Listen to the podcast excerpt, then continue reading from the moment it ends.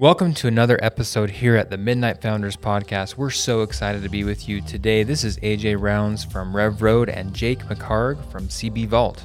Here at the Midnight Founders Podcast, we focus on telling behind the scenes stories for what makes a successful entrepreneur. We're excited for another week. Here we go. We are so excited today here at the Midnight Founders Podcast to welcome Cyd Tetro uh, from Brandless and from all the other things you see about her online. She is everywhere, and uh, it's incredible to have you in the studio. Welcome today, Cyd Tetro. Hey, thanks. I'm super excited to be here. Yeah, this is so great. And what we love about you is you're able to bring technology and women founders together like no one's ever done in the state of Utah. Oh, thank you. So we're really excited to have you here and, and maybe speak more to the female founders in our audience. That'll be great. Yes, exactly. I think there's such a critical part of our ecosystem, and there's so much work to do to accelerate opportunity for them. So cool, especially on that customer service uh, side, you know, the customer experience and the technology side. So many intersections there. That's so. right. That's right. Well, and women create so many businesses, and then this acceleration of them into things that you like you are thinking about all the time, and into those funding ecosystems, and into the opportunity. It's just a place of a really important focus right now. So cool. Well, um, Jake and I are uh, we're here and we're excited to hear your story. Um, give us a quick what we start out with in the podcast is a 30 second pitch on what you're doing currently, which is CEO of Brandless. Yes. One of the many things, but let's focus on that one first. That's Yeah. right. So first of all, Brandless is unapologetically a brand. okay. And at the core of the brand, we think about how you brand less and live more. And for what for us what that means is how do you bring together mission-driven like-minded companies and pull them into the platform to really accelerate the impact that we can have for people as we help them take better care of themselves, their families, and the planet. And for us that's a combination of consumer products in those spaces that help people live more in addition to technology that helps that scale and reach customers. Cool. Great. Um, so, how long you been in that position, Cyd? You've been doing this for a, a minute, right? For a little bit, yep. So a private equity firm, Clark Capital, um, We acquired. love James Clark, by the way. Shout out to James Clark. That's right. Shout out to James Clark. Um, they Clark Capital acquired that in 2020, restructured it, and moved it from San Francisco here to Silicon Slopes. And as they did that restructure, I came in to run it for them. So I've been there just over two years. And during the course of that time, we've done amazing things. I mean, we did a raise where we raised about 118 million to really fuel our strategy to find these mission-driven, like-minded brands. And then we've created this really powerful organic growth engine that allows us to become accessible to customers everywhere, whether they're in direct-to-consumer, influencer channels, retail channels, or even Amazon. And it's been super fun. We did six acquisitions in the last 12 months, pulled those into the platform, and we our performance has been outstanding in the strategy that we've decided to apply across all of those, and it's been really, really fun. I love that she just breezed right past like we raised 118 million, move on to something else. all these acquisitions, no big deal. All in a day's work. like right? raising 118 million, I I think I read somewhere that it's the most ever in Silicon Slopes by a female run company. Is that true? That is true. That's amazing. Congratulations on Yeah. Well, thank you. And my counter to that is, I wish that weren't true. Like I wish the there most were ever so far. That's And you- right, exactly. And so now my my challenge to everyone is to just break that Yeah, barrier. you'll be like happy when raise it's broken. more. And you're leading that charge. That's right. And I want to help all of those other women entrepreneurs and founders have that opportunity because that's how we accelerate what they can do for the community and for their families and for the ecosystem. So I don't want to get too far ahead of uh, ourselves, but is that kind of what the mission of the Women Tech Council is? Yeah, so we created the Women Tech Council almost 14 years ago now. And Has it been that long? it's been that long. oh, wow. I didn't know that. Hmm. And what I love about the community that I wouldn't have known when we were creating it is how powerful it would have become for me in this network that I never would have known otherwise. Like all of these amazing women in technology to build. And so we really created the community because when you look at stats in tech, so I come out of tech, right? Did my undergrad in computer science. That's really where I've built my career and expanded it from.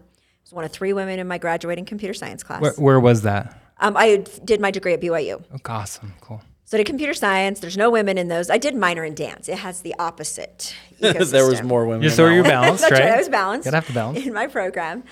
And then when you get into tech, you realize that only 5% of executive leadership are women. And only 23% of the tech ecosystem are women. And it's a field where we pay 139% of you know standards, so there's an opportunity for people to create more money, which helps supports families. But there's these just natural barriers, and so when we created the Women Tech Council, we were really focused on how do we increase the number of women in tech, and we really focused on the economic impact of women in technology. Since then, we've created programs that go from high school to the boardroom, because in each stage of that talent pipeline, there's different challenges that have pre- prevented women from having and growing those numbers. Yeah. Like we need more than 5% in the, those executive positions. We need more women on boards. That's how you really change the dynamics. And then you look at the young women who are trying to go into career, 90% of them tell us they don't choose tech fields because they know no women and they, they have no role models and they have no mentors and they see no one in those positions.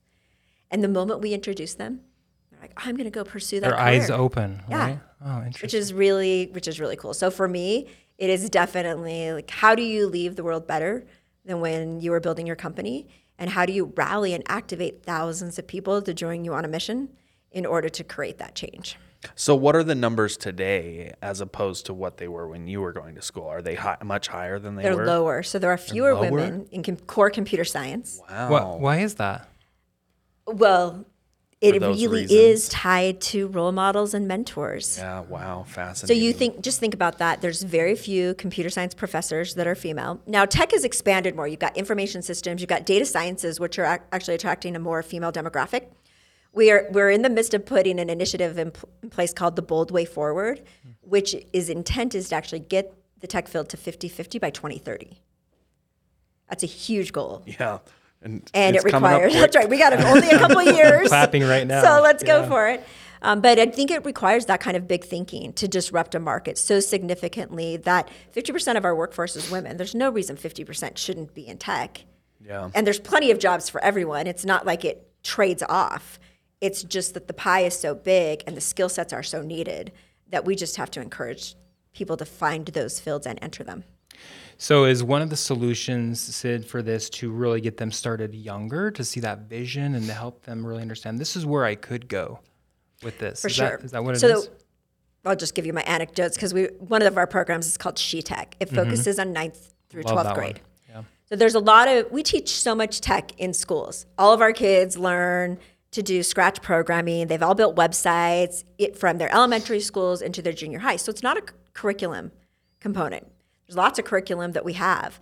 But what happens is when they go to make career decisions, they're looking at those 9th, 10th, 11th, 12th grades. They're like, okay, well, what am I going to be? They still make decisions just the same way everyone did 30 years ago, and they do it because it's what's familiar. They mm-hmm. don't have women in their ecosystem who are like, oh, I'm running this tech company and I'm doing those things. And I will tell you, the moment they meet those women, it changes. So we typically have like 3,000 high school girls at She Tech Explorer Day. Last year, I was walking down the aisle and a girl stops me, and she was teaching a class, and she, she's like, "I said I'm at UVU, and I just have to tell you this story." Six years ago, I was sitting in this audience. I came to She Tech with my school, and there was a woman on stage, and she was an aerospace engineer. And she told her story about who she had worked for in her degree. And I looked at her and I said, You know what? I could be her. I can do that. And then she was graduating with her civil engineering degree last year. And those stories are repeated time and time again, where they get access, they meet someone, they see someone, and they're like, oh, you're right, text and everything. She has my same passion. I can go embrace that. And then they finally see someone who broke those barriers and they translate it for themselves. Until they translate it for themselves, they do not pursue the careers. Yeah, it's about removing the barriers and breaking down anything that will stop them from That's right. you know Almost in their mind, own. too. Yeah. It's mostly it's mostly that mental thing. You have to really see what you believe that you can become. And that's why you always need trailblazers in everything. You need them in industries, you need them as you build companies, you need them when you're trying to disrupt what the status quo is. You need people who are just willing to be out in front and say, You're right, someone else did that. I'll just follow them and they'll champion me along the way. So, how did you, Cyd? I mean, this has probably been, you're a trailblazer in this space, obviously, um, very much so. How did you break through those barriers yourself and um, not feel this imposter syndrome and kind of like a lone wolf kind of feeling in all these boardrooms and everything all these years? How have you done that? How have you overcome that? So I know no one who along the journey hasn't felt imposter syndrome. At some point, right? at some point or felt like that lone wolf because you find yourself in situations where sometimes you do second guess yourself. Like, okay, actually, I've never been in this room before. I've never closed this type of deal before. Um, do you know what? There's probably someone else, like some of one of my other counterparts. They've probably been in this boardroom. They've probably closed the deal before. What are the things that I don't know that I should know in order to be qualified to be here? I think most of taking your career and trying to build success is showing up and going for it hmm. and just stepping into the space even when it's uncomfortable. Sometimes it's that mental pep talk that you need before you step somewhere. Act as if, right? Exactly. And you just have to believe that you can own it despite all the flaws that you have or despite the the things that we know that we're not good at. Mm-hmm. I reflected on this often. You were asking about raising the 118 million.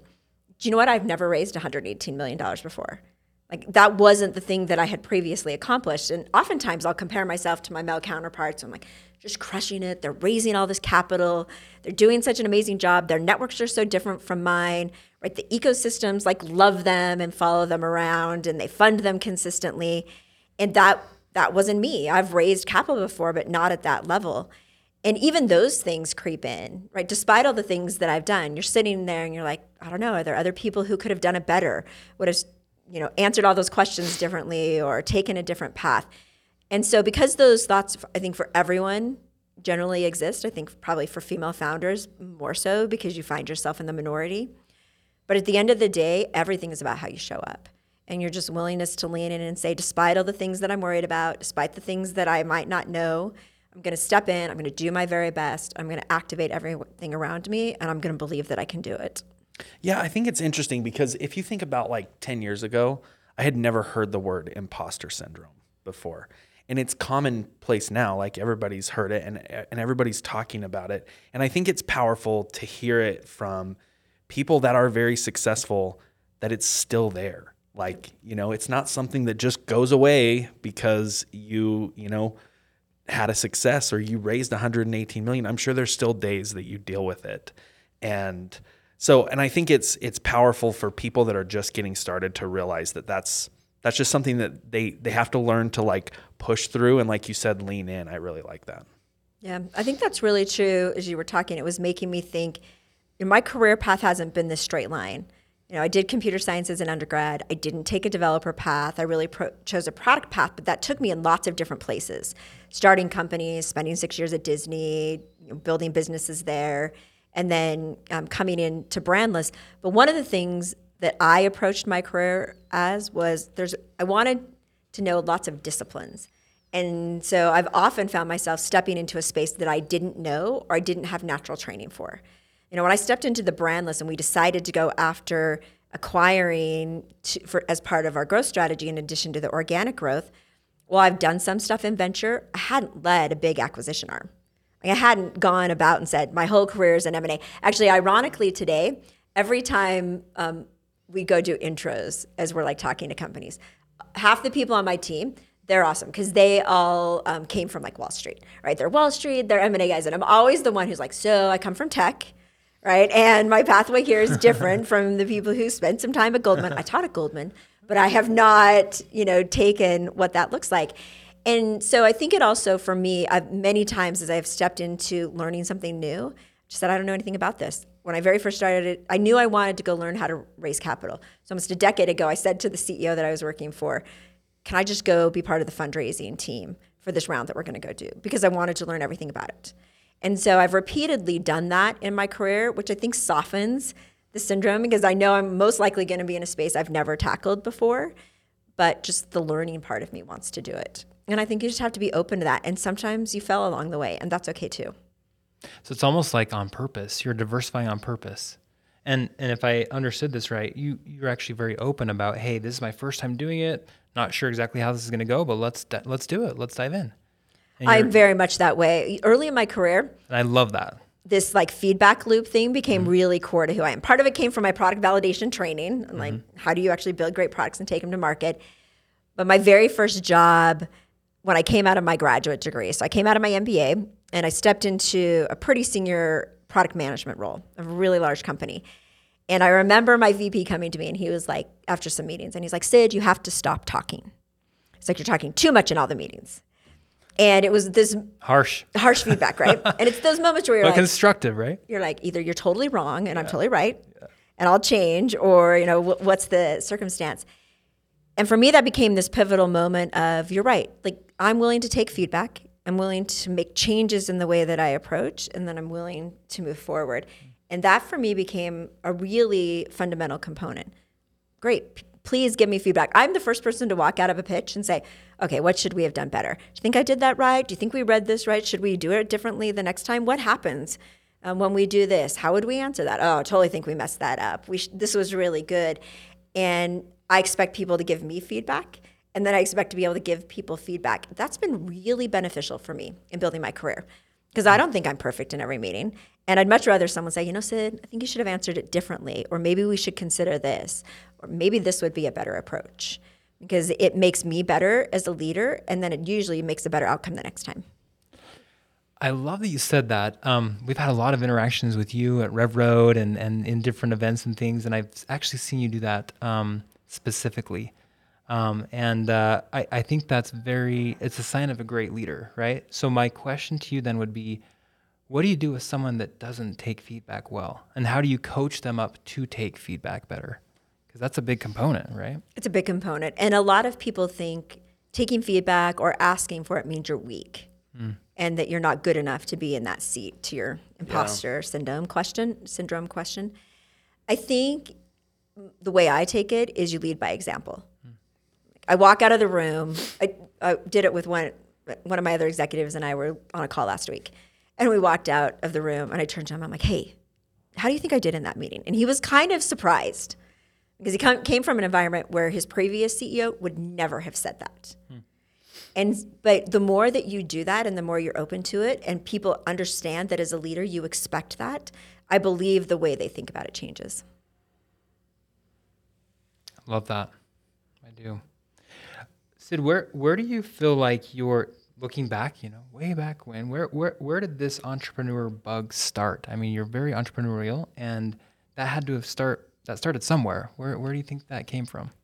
This is a question I ask myself all the time because I, you know, I graduated and came through that end of an era where entrepreneurship wasn't quite the in thing yet. Mm-hmm. Because I came out of college, it was there was still even from the recruiting perspective at BYU where I went to school, still very much, oh, you might end up going into Ford's like 15 year program and moving all over the country and, and working in one job for the rest of your life. And it's really changed in the last 15 or so years the pendulum has swung. No one's living in a job that long. And when you find people, you're like, really? You've been there for 30 years? That's just not this world we live in. So I didn't come out of that from my foundation. Sometimes I wonder if I had had that insight, how that would have directed my career path, because it didn't in the very early stages. There was this one pivotal moment for me. So there were probably two. I made a decision to switch from really large company into startup because all my friends at the really large company were jumping into startup land. And so I decided that I should just go do that. And so I did. I totally jumped into startup Everybody else is doing it, right? That's right. I know exactly. Must have had FOMO or something. And so I just I just jumped into that because you could see the barriers at the corporate ladder. Right? You could see, oh, I'm just going to plug away at this. So I jumped into it. politics and challenges. you know. Exactly. Yeah. And there's lots of great things about big companies, Yeah. but it's a different mindset. So I jumped over to startup, and that really started to open my eyes into the acceleration I could have on career path, the impact that I could make in a company. And then over the course of that, I started also kind of investing in myself. I really believe we're the we're the drivers of our career. It has nothing to do with the company that you're in. And you have to architect and be intentional about where you're headed. So I started to have like see that path which started me also thinking about what are the things I want to spend my time on on the side. And so then I started venturing into basically all of these kind of side hustles that were either community driven or revenue driven. And I did a whole series of them over the course of like 3 to 4 years. And while while I was still doing a great corporate job, but you start like seeing all of that opportunity and you see the economic opportunities for those and where your skills can apply. And then there became this one moment where I was leaving a company. I was trying to decide what I should do next. Now, this has become my continuous theme since then. I don't know. What am I supposed to do next? I'll, I'll figure out that next thing. But at this one particular moment, I made the decision to leave what I would have considered previously being in a company with the security of those those to really owning where I wanted my future to go. It was actually at the moment that I jumped over to work for Disney. when I went to work for Disney, it was a very entrepreneurial job. They'd never hired anyone that looked like me. And my job offer was something like hey, Cyd, we have this amazing Disney research arm at Imagineering. We have all these brilliant tech people who are solving technology challenges the Disney company will face in the next decade, but we need to make businesses out of them. And so, can you bring your blend of tech and entrepreneur, entrepreneurial skills into the ecosystem and help us solve this? Now, here's the deal Perfect blend. perfect blend. Yes. It was like perfect job opportunity. Yes. The only caveats are, Cyd, we've never done this before. We've never hired anyone into this job. We don't know if it's a month job or it's a six month job or like a year job, but it could be really cool and It's you should totally until do it's it. not, right? Yeah, exactly. that was like the offer that I got on the call. And that was the one moment, I only thought for five seconds and I totally said yes. But that's the moment that changed my career trajectory because I took the risk to jump in. Now, today, I always encourage young entrepreneurs to totally take the risk earlier than I did because their risk profiles are different. They don't have families, they don't have mortgages, they don't have obligations that I have today. And they have great ideas and they have great ambition. And if they fail, it's just a great learning experience for them. But I didn't choose that early on, and I had to choose it later. And I had to find this moment where my mind shift completely happened. And since that day forward, the way that I think about how I develop my career is very much what am I supposed to learn? Where am I supposed to go? Where do I think the opportunity cost of where I spend my time produces things that are important to me? Yeah, that's fascinating. I really like that approach. And it is interesting to to hear how how that has shifted over time, um, and how you have to balance what is going on in your life with those competing priorities. You know, with the the risk and and just all of the things. Some one person said you you pick up two ends of the stick at the same time, right? You can't. Yeah. You don't get the good and not the bad. You don't take the risk without the reward. So. Um, okay, so I was reading on LinkedIn today uh, in you know preparation for for interviewing you, and uh, I saw this list of like a hundred awards. 2022 was Yeah. a really good year. yeah, and I, it just got me thinking about like all of the like accommodations or awards or or things that you've um, gotten over your career. Is there one that stands out that was more meaningful than the others? Oh, that's a great question.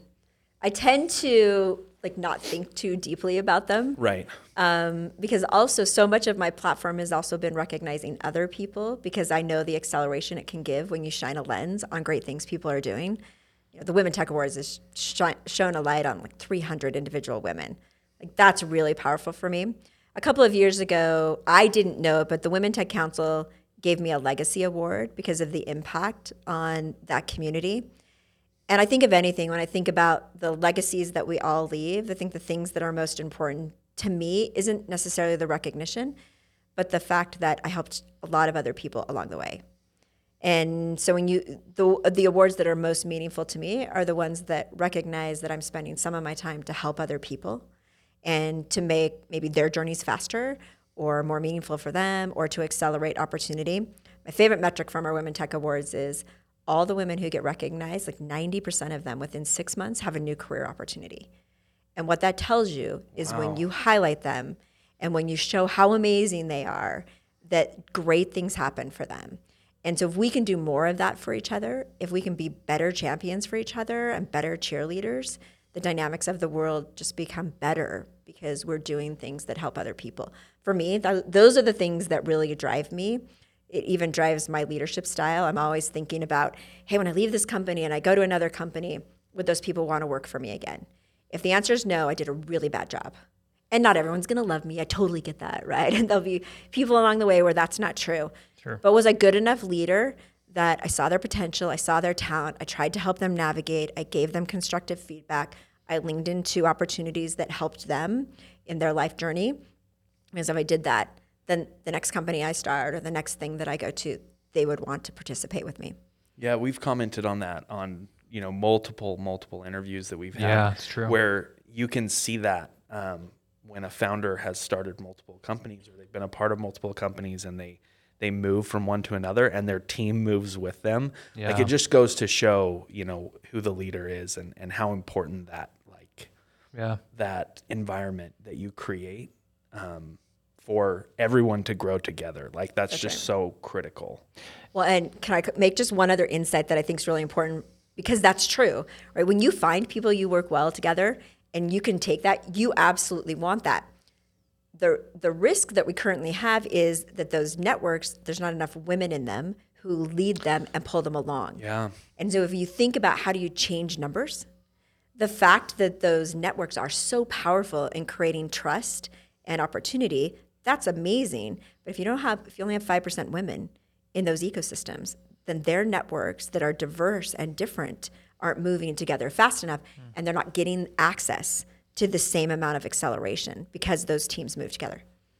So I hmm. think that's our Love that. collectively greatest challenge is how do you switch the dynamics of those so that those networks that do stay together look different so that more people are included. I love that. I do. I do. I think that's a fantastic piece of advice. Cyd, I, I've always wondered this about you. You're so good at garnering. You're such a great ambassador for your for your companies and for the organizations you founded and that you're growing and increasing. Um, and a lot of that recognition goes to you, but you're so good at spreading out that recognition to so many other people and so many other uh, initiatives, right? How do you do that in a, such a, an effective manner? Can you help other entrepreneurs know kind of how that works and how to do that better? Uh, That I think that's a really great question, and I've thought a lot about it over the last couple of years. Like, how do you programmatically make more people do that? Yeah. So I'll kind of share a story with you that led it to even how I think today. Because some days I wake up and I'm like, oh, I didn't do as good a job. Like I'm supposed to go, you know, oh, help someone else. At least we know someone else way. does that too. Good. I'm like, oh, I should be so much better.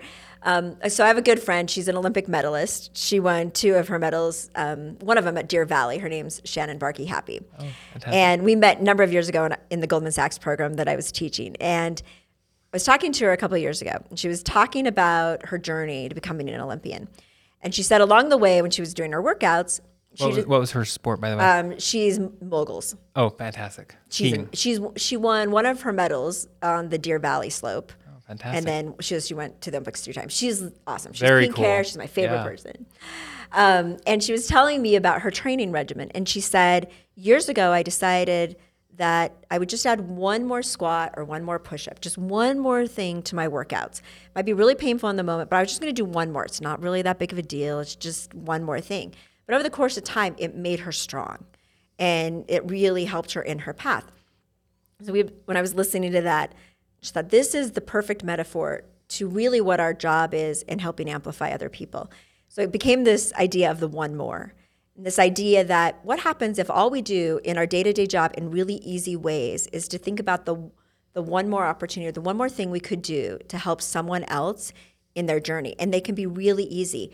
Think of all the people who contact you that you never have time to get back to, or meetings they ask you to sit in, or boards they ask you to go to. What happens if we just give that to one other person instead of just dismissing it and saying, hey, this person from my team can step in? What happens if you invite one more person who's maybe a little more junior into a boardroom to hear a meeting? Mm, They gain an entirely different perspective. What happens when you invite one more person to sit at the table with you at a networking event in a network of people they would never know? Do you know what? It changes their career. It took nothing for you to do that. You already had the seat, you already had the opportunity. Maybe you don't even have the time, but it took the thought that you are willing to take something that someone asked you to do that you don't have bandwidth for or that you're going to and just asking someone else to come along. And all of a sudden, the floodgates open for them on who they meet and what that can be. And so that principle of one more has become something that I try to remember really consistently. Where I think about it, I'm like, oh, you're right. I didn't do the one more thing. I should be so good, or I'm, so, you know, I One get so busy. Oh, I love and I'm like, oh yeah, Cyd, you're supposed to do the one more. Pause, go back, respond to that email, and say, I'm so sorry, I can't do it, but I have this amazing person that you should do. Or I'm going to pick up one more seat and I'm going to just make one more phone call and to make sure that person shows up at the event. I actually had, and this has now become really intentional. This happened last week. I got an opportunity to go do something in New York. And naturally, I would have taken it, but I couldn't. It just was not going to work in my schedule. So I called someone that I worked with and I'm like, Will you go take this? I think it would be an amazing opportunity for you. You should go do this. I'll just tell them you're coming for me. And she went, and for her, it was the very best thing that she could have done. And it opens all these doors and it creates a different opportunity for her. And she's forever grateful. And it was something that I just was never going to be able to go show up for. But for her, it made an impactful difference. And those are the things that we can do to change what it means to help other people. And that builds that loyalty and just that great, um, you know, camaraderie between you and her. That's right. I love that. One more. I had a so I I spent the last decade as the city manager for Vineyard, and um, I had a finance director that was uh, a woman, and she she uh, I had hired her as a treasurer, and she kind of we we worked her way up in the organization, and she actually called me out on this issue. Oh, really? Where she was like, "Hey, I want more opportunities to do things like that," and it opened my eyes to the fact that I was just I felt like I was doing uh, I was doing a good job by taking everything that I could. And I wasn't giving any of those like responsibilities to her to help her grow. And so uh, she did a really good job of like helping open my eyes to that issue where it's like, hey, they have things that they could do that would help them grow and help their career Yeah. and help even just giving them more self confidence on their skills because she had the right. skills to do it. I just felt like I was doing her a disservice by making her do some things that were on my plate. So she she definitely helped open my eyes to that issue. So I think that's really really good advice. One Yeah, more. and kudos to her, right, for Yeah. stepping into that. I think a lot of times we think it's the responsibility of other people to change our trajectory. And I think there's a, a mindset shift you have to have to say, I own my trajectory, and I'm also willing to be proactive. I'm willing to come to you and say, hey, I'd really like these five other things. Yeah, she did really good at that. Shout out to Mariah Hill. Yeah, totally shout out to Mariah. Way to go, Mariah. yeah, yeah, she was incredible. Well, um, one thing we we typically ask on this podcast um, is we're, we're all entrepreneurs. We've gone through some really crazy things, stories that you know would have people laughing or crying, whatever. Right? What what is the story in your career, Cyd, that has stuck out to you that is the most outlandish, unbelievable thing you can't believe it happened to you? You're just like, whoa, really? This just happened? We love to hear those kind of Okay, stories. Okay, so there's probably, I'll give you two. Okay, sweet. And I, because I had this opportunity to work on a really big stage like Disney, I had like crazy things that I'll never have an opportunity to do Yeah. before. So some of my favorite highlights. Um, when I started working at Disney, we did a project, and I guess now I'm gonna have to tell you like five of them. But um, I got to build the carbon freezing chamber from Star Wars on a stage at Hollywood Studios and create an entire experience for people to be frozen in carbonite like Han Solo Wow. from like end to end. And it was amazing. Yeah. Like I didn't know anything about fog machines before that, but I got everything about it. Now indoor got one at home and you like practice all the time. exactly. Like, oh yeah, we need like that fog going here and these sound effects and these Oh, lights and it. like the set design expertise at Disney. And there was a whole tech experience around it. But everything from the marketing side, and at the time my kids were young and they became the models like on all the posters throughout the entire park for this experience. And it was pretty cool. Like Wow. I'll never get a chance to do that again in my career. That is awesome. And Disney gave me lots of cool things like that. Um, Disney calls the graveyard shift the third shift because that makes more sense and it's nicer. And the third shift is at night. And when we, we filmed a bunch of stuff in the parks and walking through the parks when no one is there at midnight and seeing like Cinderella's castle, it's very magical. So I got to do lots of cool things like that That's cool. a million other ones. And when I left Disney, I still stayed in the content space. So I ended up with a deal with Marvel and Star Wars, Major League Baseball, the NFL, you name a brand. We partnered with them. We could make you Iron Man. Hasbro built a toy line. And so there's about a thousand interesting things in those. But some of my favorite highlights um, included we actually built an experience for the Super Bowl.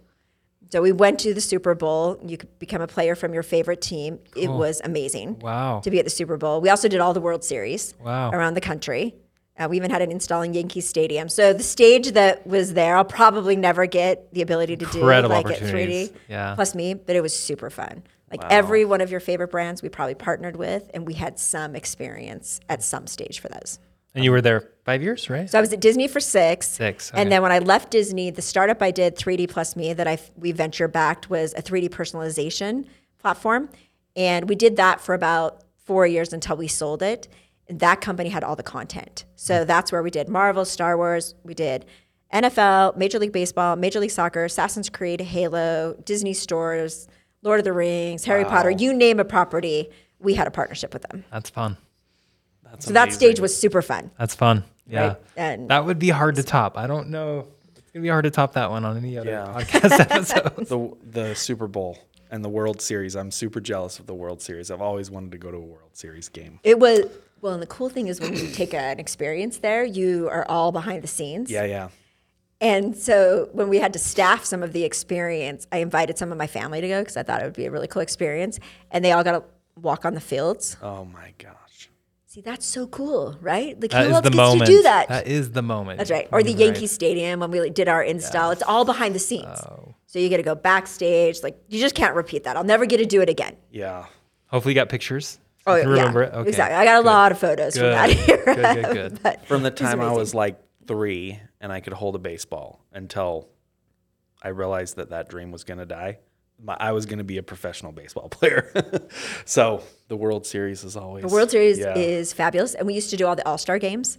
So the All Star games have Fan fun. Fest before them. We did all of Fan Fest. Oh, Anyway, it's that was a really cool yeah, that's fascinating. experience. So that's my those are my favorite I experiences. love it. Thank you for sharing that. Okay, so you've shared you've shared a ton of advice already, um, but we usually ask this near the end of the episode. If if you know our listeners are a lot of kind of early stage founders, um, people that are involved in startups, kind of early on in their career in the trenches. Is there anything that you know now that you wish you would have known earlier in your career? Oh, there's like a million things, but I will say the I think my ad- advice to young founders, kind of coined this under the term art of the possible, is to really not be the one who shuts your own doors or who puts your own limits in place. Just believe anything is possible and then play the the mind game of what is the art of the possible? We're in this situation. What could possibly come out of that and then make that come true? Can I give you one quick story? Absolutely. Please. Yes. Like, We're on a podcast. This is story time. Oh, I love it. Um, when I was so when we were building 3D Plus Me, the 3D printing company, we had done an amazing deal with a really large retailer. It had taken us six months, and we were launching the toy lines that Hasbro had created for Star Wars and Marvel. And we had these experiences that we were launching into this retailer. Spent all this time doing that, and I needed a partner. I had a partner who was providing a technical component for these installs. And a Friday night, two weeks before the first install, they called me and they're like, hey, Cyd, we're not going to hit the timeline. We have to back out. And I had just signed this massive deal like two weeks before. It had taken us forever to do. I remember walking into the office the next Monday morning. I looked at the team and I'm like, here's the deal. I don't even know if we can solve this problem. It's so big, but everyone, can we just switch our minds and say, what are all the things that could possibly solve this problem? And let's write every one of those on the whiteboard. So we wrote down 20 ideas, and there are all sorts of crazy ideas, as big as you could imagine, as crazy as you mm-hmm. could possibly think, but that could solve the problem. We put them all on the whiteboard, and we started taking them down. At the end of the day, we ended up missing our install date by one day. And it took 150 family members and every person you can possibly imagine. That third shift all the way That's through. right. It was like the They had a seventh, eighth, fourth ninth, tenth shift. shift. That's right. We're like, everyone come. Oh yeah, this truck is going to California. Let's. Uh, Have you heard of the fifth shift? We have a fifth shift. That's Yeah. right. We provide pizza. That's kind of how it was on the compensation side. But that mindset of insurmountable problems often face you as an entrepreneur. I often say there's a crisis every day. There's almost a, there's not a day when you're building a company that doesn't feel some significantly heavy thing that is happening. That is true. And then it becomes all about your mindset. It becomes all about how you as a person can handle the amount of things that are coming at you.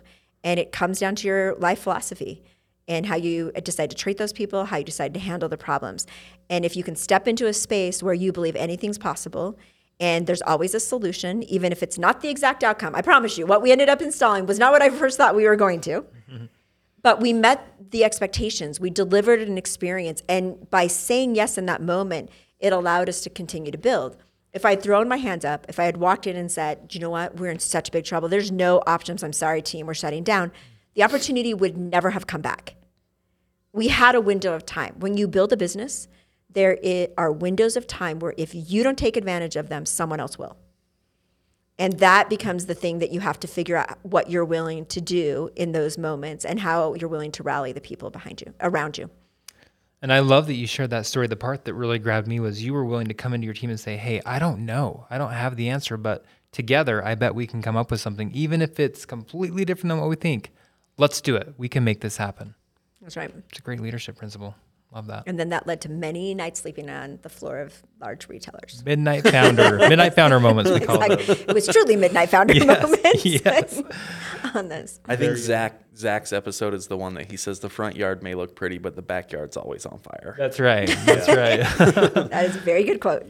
Very cool. Well, Cyd, where can others find more about what you're doing and more about Brandless and just be part of the journey? Where- exactly. Well, there's brandless.com. Okay. We also have a great Instagram at Brandless Life um, Mm-hmm. on Instagram and all of the other socials. And you can always find me at Cyd Tetro, C Y D. Mm-hmm. Um, but there's no other Cyd Tetros out there. So if you just search, You're- you'll you find my handle Cyd Tetro. in LinkedIn or any of that Twitter or social. Fantastic. Well, the last question we like to end with is Was there anything else that you wanted to talk about today or discuss that we didn't bring out in the podcast?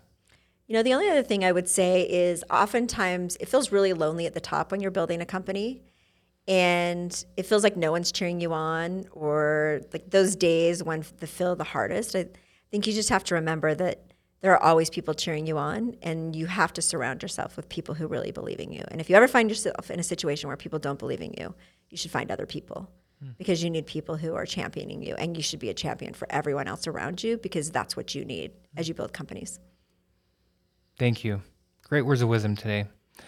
Um, This was awesome. yeah, Thank we you I so appreciated much. this time. Yeah, and um, I'm sure we'll get a lot of comments on on this episode specifically. So we'll share some of those as they come through. Yeah, I'd love that. And thanks for having me. Yeah. This is great. Okay, take care. The Midnight Founders Podcast is a podcast about entrepreneurship that is hosted by CB Vault and Rev Road. CB Vault is the entrepreneur arm of Central Bank. And Rev Road is a venture services firm where companies come to grow. Thanks for listening to us. You can find us on Apple Podcasts and Spotify, wherever you listen to your podcasts. This is AJ and Jake signing out.